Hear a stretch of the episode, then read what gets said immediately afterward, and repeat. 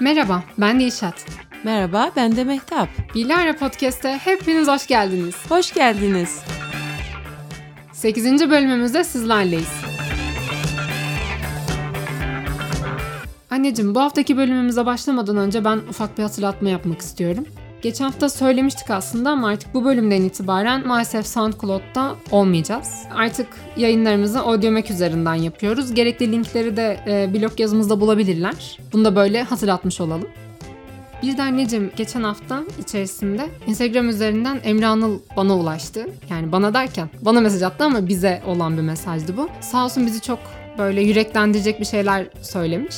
Onu da Oo. buradan teşekkür etmiş olalım. Teşekkür ediyoruz. Yani devam etmemizi bayağı istiyormuş. Yeni keşfetmiş Bilare'yi. İyi, beklesin o zaman devam edeceğiz. İnşallah.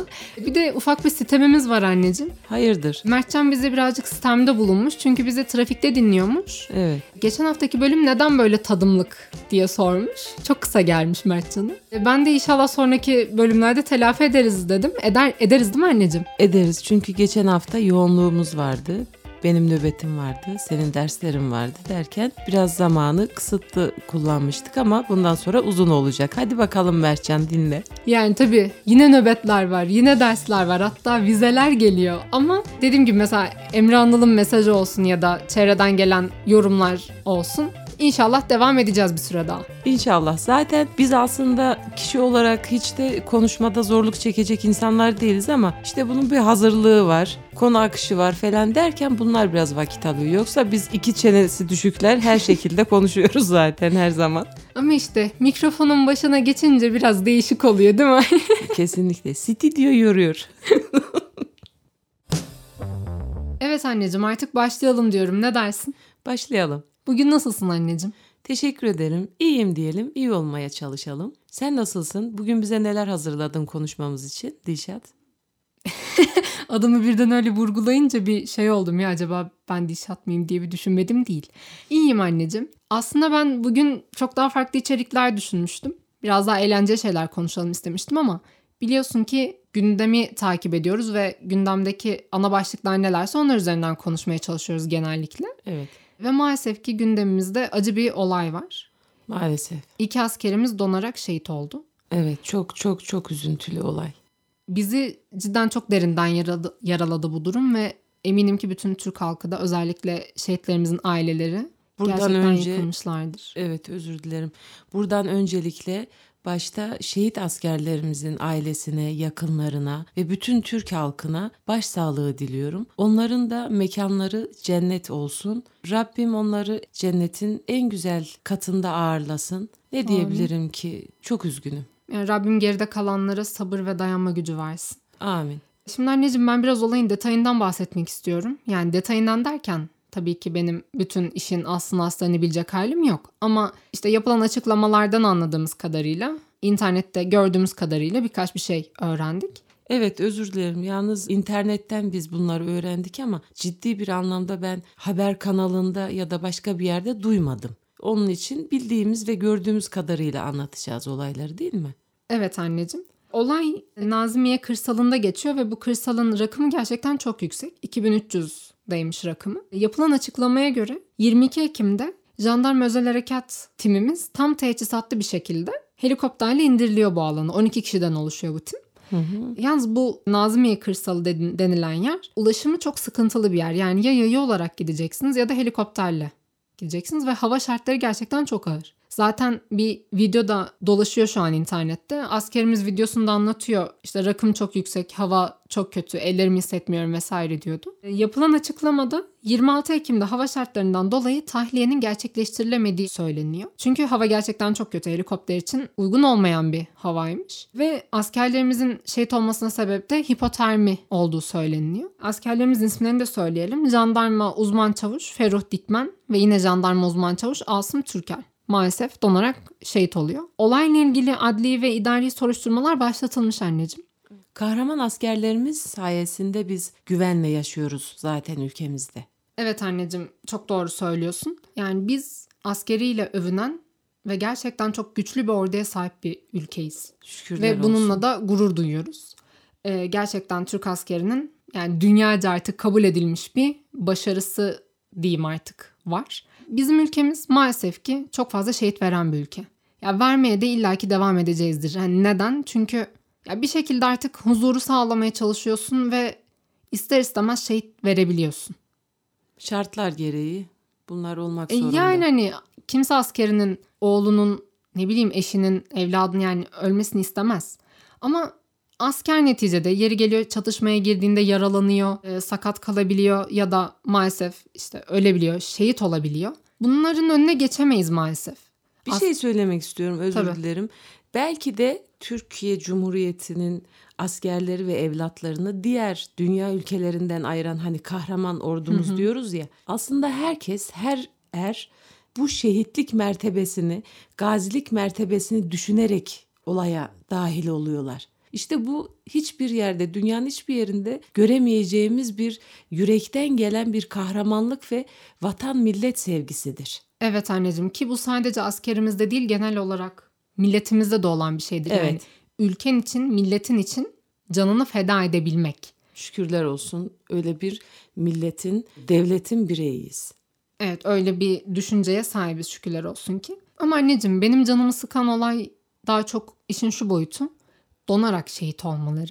O çok acı öyle tabii. Yani ki biz tarihte de geçmişimizde de buna benzer çok daha fazla şehit verdiğimiz bir olay yaşadık. Sarıkamış olayı. Yani bu bizi gerçekten derinden etkileyen ve tarihimizdeki en ciddi üzüntülü olaylardan bir tanesi. Ve yıl 2018 maalesef iki askerimizi yine donarak şehit verdik. Evet yani belki dediğin gibi üzüldüğümüz nokta bu. Uzay çağındayız ve biz o zaman geriye dönüp baktığımızda tarihimizden ders alacağımız neyimiz kaldı bizim? Yani kaç yıl öncesinde donarak şehit olan askerler var ve günümüzde de aynısı oluyorsa burada bir aksaklık var demektir. Yani çok haklısın anneciğim ama yani tabii ki şunu da es geçmememiz lazım. Devletimiz gerçekten askerimize çok iyi bakıyor. Yani gerek teçhizatları olsun, gerek diğer ihtiyaçları olsun. Ya ben bunların tam anlamıyla layıkıyla yerine getirildiğinden eminim. E, sadece işte bazen de bazı şeylerin önüne geçemiyorsun. O zaman ne diyelim? Tekrar Rabbim gani gani rahmet eylesin. Amin. Umarız yani bu tarz şeyler yaşanmaz ve yani şehit vermeyiz diyelim ve bu konuyu da artık kapatalım diyelim. Yani kapanmayacak bir konu tabii ki ama Evet. en azından bu bölümlük bu Tekrar, kadar konuşmuş evet, olalım. Tekrar ülkemizin başı sağ olsun. Evet anneciğim bu haftaki bir diğer önemli konumuz ise Cumhuriyet Bayramı. Evet kutlu olsun Cumhuriyet Bayramımız. Bu yıl Cumhuriyet Bayramımızın 95. yıl dönümü. 95. Dile kolay. Değil mi anne ya? Aslında dile bile kolay gelmiyor. Şükürler olsun ki 95 yıldır dimdik ayakta bir devlete sahibiz. Daim olsun. Ve tekrar Cumhuriyet Bayramımız kutlu olsun diyelim. Şimdi böyle şeyler konuşulduğu zaman anne benim böyle iyice bir Türklük damarım kabarıyor. Bir sende de oluyor mu? Ee, öyle tabii ki. Ve bir canım. aşka geliyorum. Ama yani can sıkan şeyler oluyor. Neden? Yani biz böyle gönül rahatlığıyla bir yerde evet ben Türk'üm diye göğsümüzü gere gere bağıramıyoruz ya. Yani bağırıyoruz da sonra dışarıdan tepkiler geliyor niyeyse. Neden? Biraz açalım istersen bu konuyu. Madem seni bu kadar üzdü ve etkilendin onu duymak isterim. Eminim dinleyiciler de duymak ister. Yani şimdi şöyle anneciğim örnek verelim. Amerika'da adam ne yapıyor? Sokakta işte ben Amerika vatandaşıyım bilmem ne dediği anda bütün silahlar iniyor değil mi? E Böyle eksantrik şeyler görüyoruz adamların filmlerinde dizilerinde ya da ya var olmayan hayali kahramanlarıyla bile işte o yaşasın Amerika imajını sergiliyor adamlar. Olmayan bir şeyin üzerinden olmayan bir şey demeyeyim de ya bizimki kadar bir şanlı tarihleri yok şimdi Allah için Evet. onunla olmayan bir şeyle bile bu kadar övünürlerken biz böyle gönül rahatlığıyla övünemiyoruz. Nasıl övünemiyoruz? Artık ırkçı olarak mı yargılanıyoruz? Onu bilmiyorum ama yakınlarda yaşanmış bir olay. Okulda İzmir Marşı'nı söyledi diye öğrencileri tokatlayan bir müdür var. Ya böyle bir şey kabul edilebilir mi anne ya? Mantığı neymiş? Niye tokatlıyor yani? İşte ben ne bileyim niye tokatlıyor yani niye İzmir Marşı'nı okudunuz diye olay çıkıyor demek ki.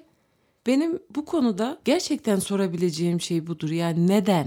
Ne, sebebi neydi ki yani sana batan ne var burada? Yani orada o zaman adamın rahatsız olduğu şey marşın adı İzmir'le başladığı için mi? Marş olduğu için mi? Birileri söylediği için mi? Neden? Yani ben de bunu sorarım. Mesela Şimdi yaşadığım bir olayı anlatacağım. Ben de İzmir Marşı'nı söyledim diye bir linç ediliyordum.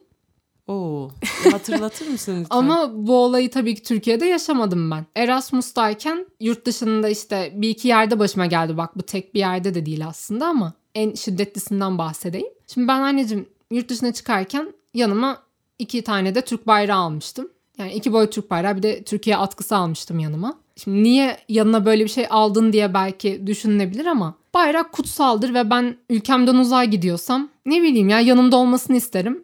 Ve yanımda da götürmüştüm. İşte odana asıyorsun. İşte gördükçe mutlu oluyorsun vesaire ya da gittiğin bütün ülkelere yanında götürüyorsun. Evet hatırlıyorum. Çünkü valizi birlikte hazırlamıştık. Onu hatırlıyorum. Kutsal emanetim diyerek onu nasıl e, muhafaza ederek koyduğunu hatırlıyorum. Evet gurur duymuştum. Teşekkür ederim anneciğim. Şimdi asıl sen bombaya bak. Polonya'da hangi şehirdeydik ya? Gdansk şehrindeydik. Ben yoktum hatırlayamadım. Şimdi bakalım. evet sen, sen yoktun bir dur. e, 29 Ekim'di. Geçen yıl işte oradaydık. Dedik ki biz de gezdim arkadaşlarla beraber. Bayramımızı kutlayalım. Nasıl kutlayalım? İşte şehrin meydanına gittik. Türk bayrağımızı açtık. Bağıra bağıra İzmir Marşı söylüyoruz anne. Ama böyle yani nasıl aşkla söylüyoruz ya sana anlatamam. Tabii insanlar da ne olduğunu anlayamıyor. Yani şehrin ortasında dört tane kız açmış Türk bayraklarını bağıra bağıra bir şey söylüyorlar. Tabii insanlar biraz sinirlendi. Polonyalılar çok Türkleri sevmiyorlar. Sanki ne yaptıysak yani adamlar. Biz de onları sevmiyoruz. Yani sevmek zorunda değiliz. Neyse. Biz böyle tam aşkla bağıra bağıra söylerken hani adamın teki geldi bize nasıl küfür ediyor. Allah'ım yani tamam lehçe bir iki küfür biliyoruz ama adam yani hayal dünyamızın bile yetemeyeceği küfürler ettiğini biz ses tonundan ve bize karşı gelme şeklinden anladık. Vay ahlaksız vay bakar mısın? ya şimdi adama da bir şey diyemiyorum. Yani biri gelse benim ülkemde şehrin meydanında kendi bayrağını açıp milli marş falan o tarz bir şey söylemeye başlasa hani ben de bir tepki gösteririm. Ama o an cidden korkmuştuk çünkü. Yani orada bizi koruyacak kimse yok diye düşündük ve Polonyalılar da şimdi günün %70'inde sarhoş gezen insanlar. Adam da belli alkollüydü yani ne yapacağı belli olmaz. Ama orada asla şey yapmadık anne hani. Ya dur susalım adam üstümüze geliyor yapmadık. Aferin ya. Ben elime bayrağı aldım adamın suratına karşı böyle bağıra bağıra söyleyerek adamın üstüne yürüyorum. Ya neyine güveniyorsun sen orada? Adam sen orada öldürse ne bileyim bıçaklayıp atsa yani kim ne yapacak? Cesarete var. Ama işte yani yürekten gelen bir coşku ve sevgi var ya deli işte cesaret. bu deli cesareti işte onun adını sen e, Türklük olarak koymuşsun. Yani Ama bu, sonra Allah'tan işte Türkleri seven bir Polonyalı abimiz çıktı da sarhoş adamı aldı götürdü. Hani araya girdi falan. O şekilde bir linç yemekten kurtulmuştum. Ama sen marşını söylemeye devam ettin. Ya, tabii canım yani niye susayım en fazla ne yapabilir ki orada? Evet yok bize yakışan da odur. Ee, kendi benliğimizi, birliğimizi her daim herkese hissettirmek. Evet bak bununla ilgili şöyle de güzel bir şey olmuştu. Paris'teyken artık hani Eyfel'le çekilebilecek bütün fotoğrafları, bütün kompozisyonları tek tek deniyorsun artık ve suyunu çıkartıyorsun. Orada da hemen Türk bayrağımı açtım, fotoğraf çekiniyordum. Gelin damat da orada dış çekim yaptırıyorlar anne. Hı hı. Damat yanıma geldi. Bayrağı rica etti, Türkmüş. Hayda. Ya aklım çıktı ya sana o mutluluğu anlatamam. al abicim al dedim buyur buyur çekinin falan. Yani onlar da unutmuşlar yanlarında. Benim sayem dediğim artık. Onlar da düğün fotoğraflarını, Türk bayraklı fotoğraflarını koyabilmişlerdir diye düşünüyorum. Bayağı çekindiler çünkü. Hani öyle bir güzel bir şey yaşamıştık Evet. bak. Orada linç yemedim. Ama bu işte biz aslında belki de gülerek anlatıyoruz bunları. Teşekkür ederim bizimle paylaştığın için anlarını ama Türklük bu demek işte. Yani bak elin memleketinde gördüğün vakit ortak bir değerin var senin. Duygularınla birlikte o değerine sahip çıkma.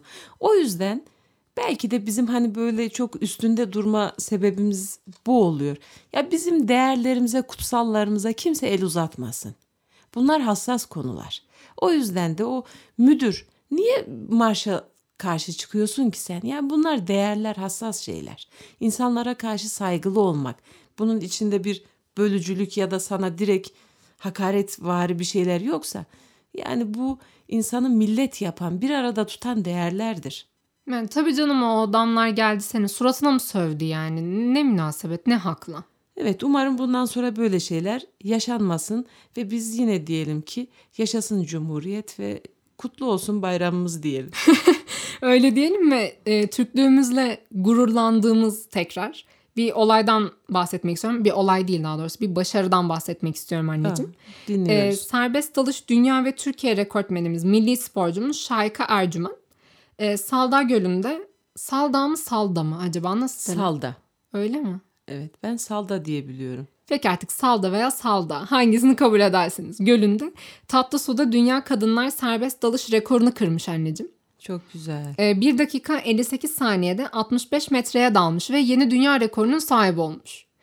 Yani bu başarıyla tekrar bizim bayrağımızı dalgalandıran Türk'ün gücünü mü diyeyim artık? Türk'ün zekasını, gücünü, başarısını bir kez daha dünyaya gösteren Şayka Ercümen'i buradan tebrik ediyoruz. Evet. Bravo Şayka. Bravo. Tebrikler. Zaten bana göre de eminim ben herkese göre de öyledir. Hani Türklük ya da herhangi bir ırkın elemanı olmak sadece bayrağıyla değildir.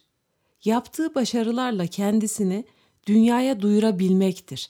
Ve biz bunu da duyururken de Türk olduğumuz için e, bunu ön plana çıkararak bu başarıyı ben yaptım ve ülkem adına yaptım. Gurur duyarak bunu telaffuz ediyorumun derdindeyiz. Değil mi anneciğim? Yani böyle dünya çapında olaylarda, yarışmalarda ya da ne diyeyim organizasyonlarda ülkenin bayrağını dalgalandırabilmek ne kadar önemli bir şey. Çok işte bize yakışan yapmamız gereken de budur zaten. Bu milli bilinçle hareket edersek inan ki o zaman hani konunun başında söyledik ya adam ben Amerikalıyım ve ben hiç her şeyin üstündeyim diyor ya o onun kanının yüceliğinden değil işte. Belki de international şeylerde yaptıkları başarılardan, söz sahibi olmalardan ötürü yaptıkları kendilerindeki o haktır. Ama biz de onu gittikçe başarıyoruz. Umarım bundan sonra daha daha fazla başarılara imza atacağız. Çünkü Türk milletinin kanındaki asalet bunu gerektirir. Ve biz de üstümüze düşen görevleri en güzel, en düzgün şekliyle yapmaya devam edeceğiz. Anneciğim diğer konularımıza geçmeden önce hemen de şuna kısaca bahsetmek istiyorum. 29 Ekim'de de aynı zamanda yeni havalimanımız açılacak. Aa evet, dünyanın en büyük havalimanı. Evet öyleymiş. Ben de onu şu an şu an senden öğrendim. Ben Öyle, büyük öyle. olacağını biliyordum ama Yok yok, dünyanın en büyük havalimanı olacak İstanbul Havalimanı. ama hala adının ne olacağı konusunda bir şey yok. Onu da 29 Ekim'de artık açılışta öğreneceğiz. Mutlaka orada söylenecektir. Neydi? Hayırlı olsun. Hayırlı olsun artık bol uçuşlu mu olsun diyelim ne diyelim. Bol uçuşlu günler olsun. Anneciğim geçen hafta %10 enflasyon indiriminden bahsetmiştik. Evet. Ee, onunla ilgili bir gelişmemiz daha var. Hemen onu söylemek istiyorum. Bu %10'luk enflasyon indirimine ek olarak TÜBİTAK Marmara Araştırma Merkezi yapılacak analizlere, testlere, teknoparklara, üye şirketlere ve KOBİ'lere ekstra %10 indirim daha yapacağını açıkladı. Ya bence bu mükemmel bir şey. Çünkü gerçekten analizler, testler çok pahalı. Yani numune başı para ödüyorsunuz genel olarak ve ciddi sayılar, rakamlar ortaya çıkabiliyor. Böyle bir andayken TÜBİTAK'ın böyle bir ekstra indirim uygulamış olması bence çok güzel. Evet bence de güzel. Hiç olmazsa e, yeni yeni güzel güzel icatlar, mucitler, Şimdi bol bol analiz bol bol yaptırın. analizler çıkar. Ee, biz bu enflasyon indirimleriyle uğraşırken anne aslında çok da garip şeyler oluyor dünyada. Ne ne gibi mesela? Ya ben görünce çok e, aslında güldüm, şaşırdım. Ya bir yandan da hoşuma gitti. Neymiş acaba? Anneciğim Fransa'da benzine 3.8 centlik bir zam yapılmış. Ve bu zama karşı Fransa halkı delirmiş ve imza toplamaya başlamışlar. Allah Allah neden? Ne demek neden adamlar zam istemiyor diyor. Yani ne, ne haklı ya diyor. Nasıl diyor zam yaparsın? Ama zam miktar yani 3.8 cent. Bu, bu ne yani? Şöyle bir hemen veri söylemek istiyorum. Fransa'daki bir vatandaş asgari ücretle 800 litre benzin alabiliyor. Bak 800 litre güzel bir sayı yani. Ona rağmen adam deliriyor 3.8 centlik zamma. Türkiye'de asgari ücret alan bir vatandaş sadece 230 litre benzin alabiliyor. Ben bunu söylerken ki hani sayı bu ama bizi dinlerken bizim dinleyicilerimiz diyeyim artık. Kaç tur atabilirler? Artık kaç litre benzin alabilirler onu bilmiyorum. Kaç litreyle kaç turu tamamlayabilirler bilmiyorum. neredeyse adamlar da iç savaş çıkacaktı ya öyle bir galeyana geldiler. Ama biz maalesef çok bu konularda şey yapamıyoruz yani. Ve bu galeyana gelemiyoruz. Ama evet ilginç bir tespit tabii ki de ben de olaya şöyle merak ediyorum. Yani orada neden itiraz edilmiş? Yani Ya adam diyor ki zam yapacak neyim var diyor. Neye istinaden zam yapıyorsun diyor. evet niye yapmışlar? Action olsun diye mi yapmışlar yani? E Demek ki öyle çünkü bayağı bir action çıkmış ortaya yani. Ya Allah sonuna hayretsin artık ne diyelim Hay yani. Allah'ım ya. Anneciğim konumuz yine ekonomiye gelince hemen onunla ilgili başka bir şey daha söylemek istiyorum. Yayaya öncelik vermeyen sürücülere 488 lira trafik cezası yazılacak artık. Bizim ülkemizde mi? Evet evet yani Türkiye'de. Ee, aslında bu yeni bir kanun değil. Sadece daha öncesinde 235 Türk Lirası olarak belirlenmiş bu ceza. Ama yani şunu merak ediyorum. Kaç kişi bu cezayı ödedi yani? Kaç kişiye bu konuda ceza yazıldı? Bilmiyorum. Yayaya zaten yol vermiyorlar. Yol veren araç bazen suçlu duruma bile düşebiliyor değil mi? Arkadaki araç eğer yol vermeyecekse yayaya o arkadan gelip çarpabiliyor. Böyle de bir handikap var. Ya evet anneciğim cidden yani mesela biz de araba kullanırken mümkün olduğunca yayalara yol vermeye çalışıyoruz. Özellikle yaya geçidinden Evet. geçiyorsa. Olması gereken o zaten. Yani evet normal şartlarda öyle ama mesela ben yol veriyorum ama yan şeritten gelen adam yol vermiyor. Ya benim yol verdiğim adam geçmeye çalışırken yandaki araba fıçık hemen adamı ezebilir orada yani. Ya evet o, o zaman da ölümle sonuçlanabilecek kazalar oluyor. Tabii E, canım Allah korusun. Bu defa da kaş yapayım derken adamın canını çıkarmış oluyorsun Keşke yani. gözünü çıkarsa. Yani Babam araba sürmeyi hep bir atari oyunlarına benzetiyor ya anne. Yani o kadar haklı ki. Ya tam anlamıyla böyle bir shut 'em up oyunlarına dönüyor yani. Hemen önüne çıkanı vur vur vur vur öldür öldür, öldür ez bunu ez bunu. Ama yani yok böyle bir şey. Biz niye diğer ülkelerdeki gibi bu konulardaki insani şeylerimiz gelişmesin ki? Ya yaya geçidinde yavaştaki adam geçsin ya. Evet bu cezai uygulamalarla da muhakkak ki insanlar daha da dikkat edecektir. Burada belki de üzülen nokta ille para cezası olduğu için mi dikkat etmeleri gerekiyor? Yani burada insan canı, bir can söz konusu, yaşamı söz konusu. 400 TL vermeyeyim diye değil de kendi aracıyla birlikte giderken karşıdakinin yaya olduğunu unutmadan yapacağı nezaketi buna istinaden yapsa daha mantıklı olacak.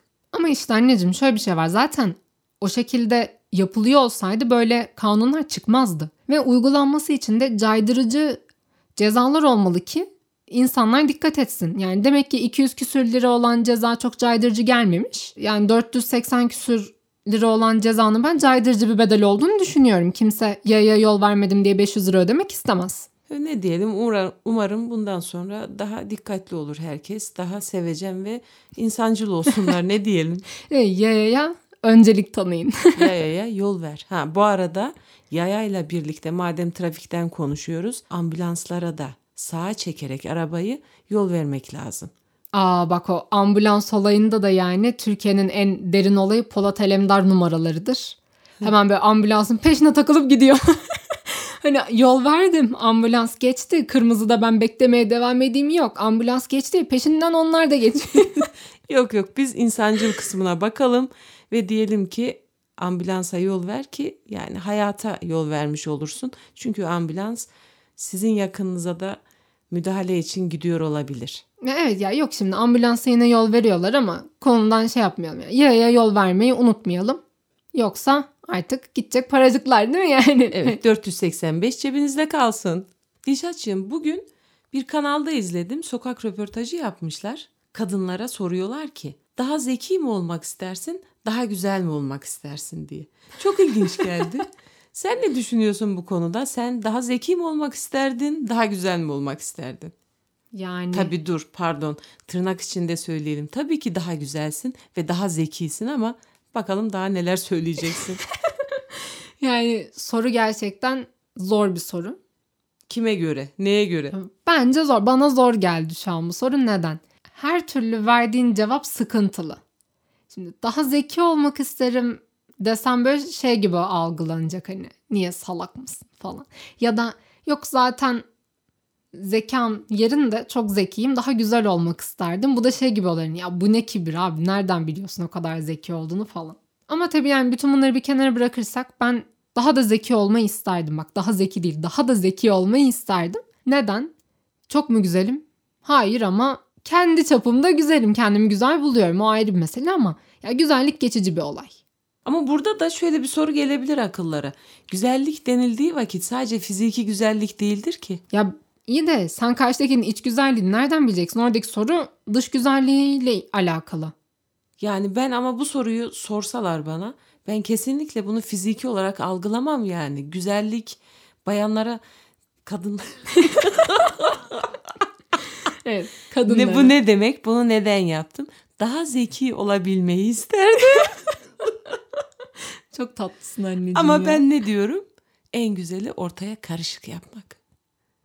Azıcık güzel, azıcık, Azıcık zeki. Evet karışık. Ortaya karışık alabiliyorsak hocam bu işte böyle devam etmek en mantıklısı en güzeli. Aklıma şey geldi bir olay anlatılır ya işte Einstein'a sarışın böyle güzel bir kadın gidiyor diyor ki ya biz diyor senle çocuk yapalım diyor. Çocuğumuz diyor hem güzel hem de çok zeki olur diyor. Hmm. Oradan Einstein diyor ki peki diyor ya diyor benim kadar çirkin ve senin kadar salak olursa ne yapacağız? Eyvah eyvah eyvah. ya şu an nereden aklıma geldi bilmiyorum ama çok eğlenirim ben bunu böyle hep duyduğumda. Ama şimdi şöyle düşünmek lazım. Hatta onu ben de izledim o sokak röportajını. Verilen cevaplar bir şey diyordu. Daha güzel olmak isterdim diyordu. Zeka ile artık pek iş yapılmıyor ülkede diyordu. Yani işlerini yoluna koyamıyorsun zekanı diyordu. Dedim güzel bir yaklaşım. Evet o zaman ne diyeceğiz? Yine her şeyde olduğu gibi ortam şartlarına göre mi isteyeceğiz her şeyi?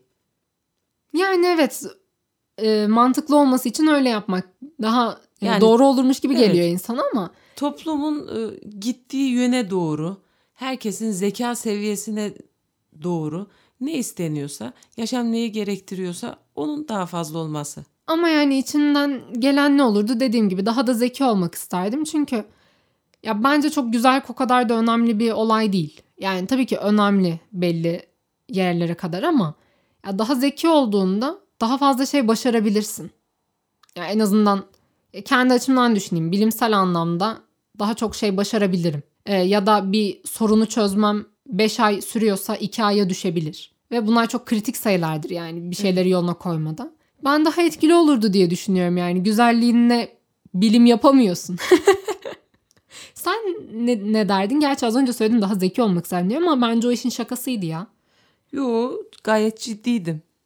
Bu durumda söyleyebileceğim en güzel söz oydu bence. O zaman bunun üstüne daha fazla söz söylemeyelim anneciğim. Söylemeyelim ve şunu söyleyelim ancak. Vermeyince mabut neylesin Mahmut kıvamına gelmeden elimizde nelerimiz varsa onu iyi kullanabilmek nasip olsun diyelim. ve ortaya bir karışık bırakmış olalım. Yani gerçekten anneciğim ben bunların üstüne artık tek kelime dahi etmek istemiyorum ve bence bu bölümü burada bitirelim. Bence de bitirelim Dişat.